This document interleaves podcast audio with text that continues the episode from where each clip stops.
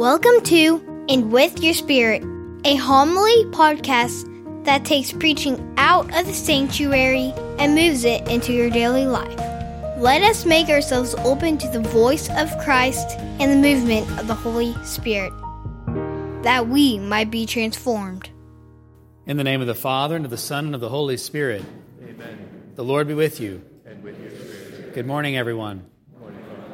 The past couple of weeks, we've been hearing Jesus give a big sermon to people in Galilee, uh, people on the plain or on the mount, depending on what version of the gospel we're listening to.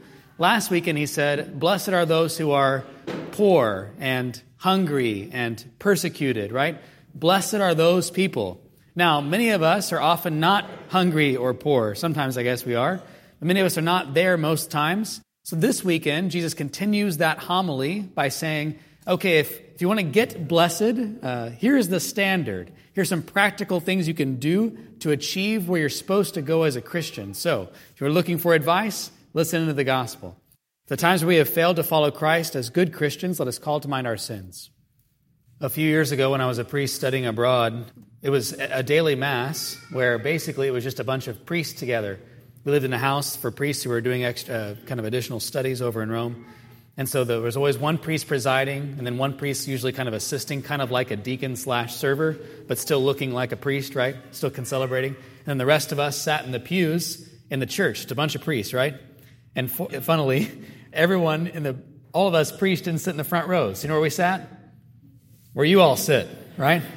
We sat in the back. Anyways, one day, this, this gospel reading was the reading for the daily mass, and the priest got up, uh, the, the, the priest who was acting like the deacon, he did the gospel reading and sat down. The priest got up, stood up, he came up here to the ambo. He reread the line. He said, Stop judging, and you will not be judged. And then he said, Could it really be that simple? And then he sat down. You're not that lucky this morning. you get a full homily. Today, Jesus sets a standard. What is it like to be good? What is it like to follow him? He says, This is how you do it. Most of us, I think, try to get by with the standard of, I'm a good person. We say, I'm a good person. That's what we want to be, right? How many of us want to be good people? I do. There's nothing wrong with that. But can you name one person who died who was just a good person 100 years ago? Jesus sets a different standard. And the standard he sets um, is pretty high. This past week, a few things happened to me that are kind of worth telling in stories, and they had me thinking. The first one is about, uh, about abortion and the pro life movement. Um, I was on Instagram scrolling through Reels, which is like short videos on that social media platform. I follow an account called Students for Life. Anyways, this account uh, had, a, had a, video, a video of some students out at Cal Poly in California, a university out there. And these students had done like a pro life kind of thing on campus. They had put like these little pink crosses uh, in the ground to represent the lives that had been lost from abortion. And they put some signs out, like the little two foot by three foot signs you put in your yard for like your high school kid that you're proud of or whatever, right? Those kind of signs that said like pray for an end to, an end to abortion or join us in supporting mothers who, are, uh, who, who need help with their pregnancies, those kind of things. They had a table set up and trying to educate the students on campus. Well, as they were doing this, as the video shows, some of the students from the campus didn't like it. And so they began walking through the crosses on the ground and stomping them over, just trampling them underfoot. And then one student, she went up and she grabbed one of those two by three signs, grabbed it out of the ground, flipped off the students who were at the table, screamed, folded the sign in half, and stuffed it in a trash can. And as I was watching this happen, my Catholic masculine heart was like, I'm getting a ticket I'm going out there. Like, we're going to fix this, right? You know, to save these kids, you know?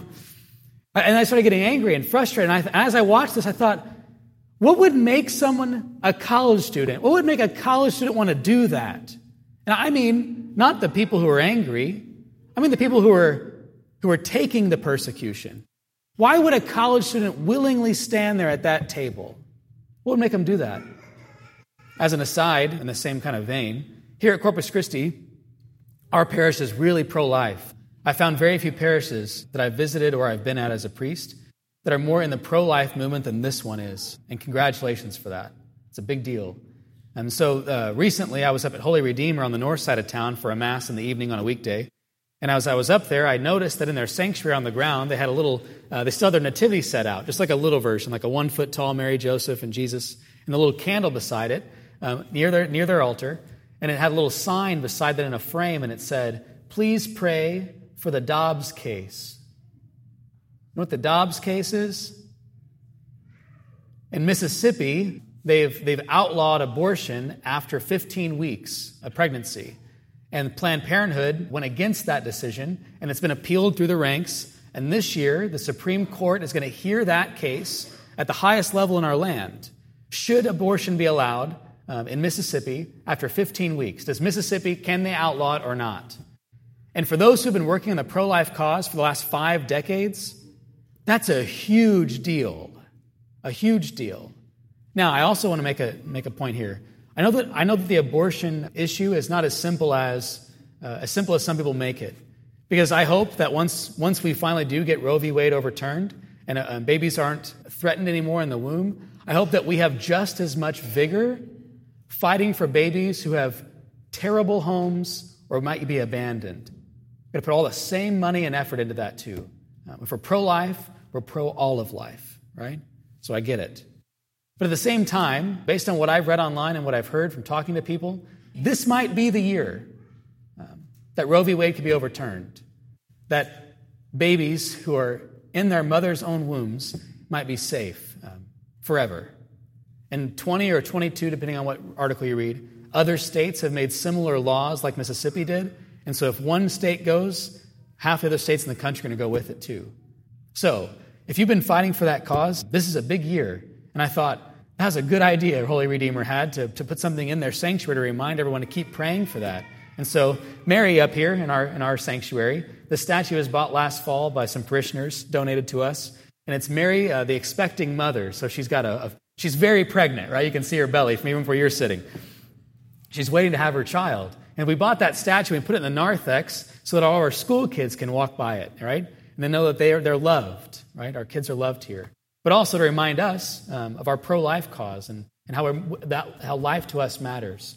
You know, one more point on that. I want to say this too. People who, in case you're not convinced, the pro life movement, talk to a couple who's trying to get pregnant and can't. They'll tell you how much life matters. They'll tell you that's not just a clump of cells. God, they wish they could have that clump of cells. Babies matter, families matter. In our parish, uh, we live that in spades here. So thank you for that anyway. So that's why that's here. But as, as I was watching that video on Instagram, I thought, what would make someone want to go through that work? And maybe you too. What would make you want to donate the money you've donated to the pro life cause? Or to, to, to the, or to go stand out in front of an abortion clinic and pray for those people? When people honk and, and cuss you out as they're driving by, I mean, I've, I've, been, I've experienced that myself and when I've been protesting. What would make someone to do that? Let's do a happier story. About 10 days ago, I got a phone call from a man who's not a parishioner, a man I don't even know very well. He called me and said, uh, Father, I want to donate a car to you. It's pretty good. It's pretty good Friday evening, right? I'm serious, he actually did. This is a true story. As I was talking to him, I was actually preparing for guys to come to our house for an event. And so, like, they were literally walking in the door as I was on the phone. I said, Sir, thank you. Uh, can, you get, can, you, can you give me a little bit of time? Can I call you back? And, you know, we'll find a time to meet and talk about this. And he said, Yeah, sure. So a couple days later, whenever the, the event was over, I called him back and met with him in person. And as I sat down to talk to him, he said, I want to give you my 1957 Studebaker, fully restored.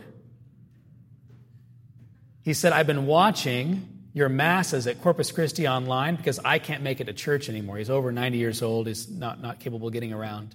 He said, I'm watching you guys as masses. You have the best live streaming in the whole area. And I said, Yeah, we do, right? Thank God we put those cameras in. I got a car now, right? No. He said, You talk about what you're doing with vocations, and my parish got closed a few years ago. And I believe that what you're doing is going to make a difference so that parishes get to stay open. Um, if my car can help your cause, uh, I want to give it to you to do whatever you want with it. And I thought, That's amazing, right? I went to the bishop and I said, he said we can do whatever we want with it. So, like an auction or a raffle or like just a perk for being a vocation director, right? he didn't even laugh, right? He just moved right on. Anyways, as, as we were talking, the, I thanked him and we talked about some things. He told me about he bought it the day after his last child was born. No one else has owned it besides him. He spent years and years kind of fixing it back up again. All this stuff, right? It means so much to him. Beautiful car, runs great. Anyways, at the end, I said, Thank you so much. The church is honored by your gift. And he said, Well, it's no longer mine, it's now yours. That was the last thing he said. I said, Well, I'll give you a call. And he just looked back at his newspaper right? It's no longer mine, it's now yours. I thought, what would make someone want to do that? It's their baby. I mean, not literally, but it's, you know, it's like a baby to him. It's precious to him. What would make someone want to give something up like that? What would make last year when our parish was diving, nose diver two years ago in finances, what made you all up your tithing or make a generous one time gift? What made you volunteer to take over for, for, for something that we couldn't fulfill as staff anymore? What makes you do that? Jesus, he holds up a new standard. He says, if you simply love those who love you, what credit is that to you? Even sinners do that. Even, even people who don't follow me are good people, Jesus says. He says, if you wish to follow me, when someone strikes you, offer your other cheek. If they take something from you, your cloak, give them your tunic, your underwear. Give it, give it all to them. If someone is hating you, love them back. That's the standard. You know, that's, it's so hard too, right? Because Jesus is saying, if you want to be Christian, it's a whole nother level. It's not enough to be good like your neighbor or like your coworker or like your classmate good as a Christian, it looks like him. You know, a couple weeks ago, I was at the re- regional wrestling tournament uh, here in Evansville. Mater Dei was wrestling, so I was there to see our, Mater Dei guys. Like half the Mater Dei wrestling team is Corpus Christi parishioners, by the way, and both of the coaches are too. Like we are a wrestling parish, that's for sure. Anyways, as I was at this tournament, I started looking around the Mater Dei section, and I realized I had no idea how many people on this earth looked like Deacon Tom Gable. There's a million of him. What is it to be a Gable? At least this strand of Gables, right? Tall, salt and pepper curly hair, prominent facial features, you know. At a wrestling tournament for Mater Dei as people are winning, right? That's, that's what it is to be a Gable, right? That's the Gable standard. Big families, too, usually. What's the standard for being a Christian? Who holds the standard for us? Jesus does. And if you want to have what he has, if you want to be where he lives now, if you want to have in your heart the peace that he wants to give you, if you want to be remembered as he is, if you want to rise from the dead, there's only one way to get there. It's to drop the fake standards of being like your neighbor, or even maybe slightly better than your neighbor, and to take on the new standard of being Christian, being like Christ. Jesus today makes it clear. What would make anyone want to follow him? Well, maybe it's a yearning for greatness. And maybe that's why people do what they do.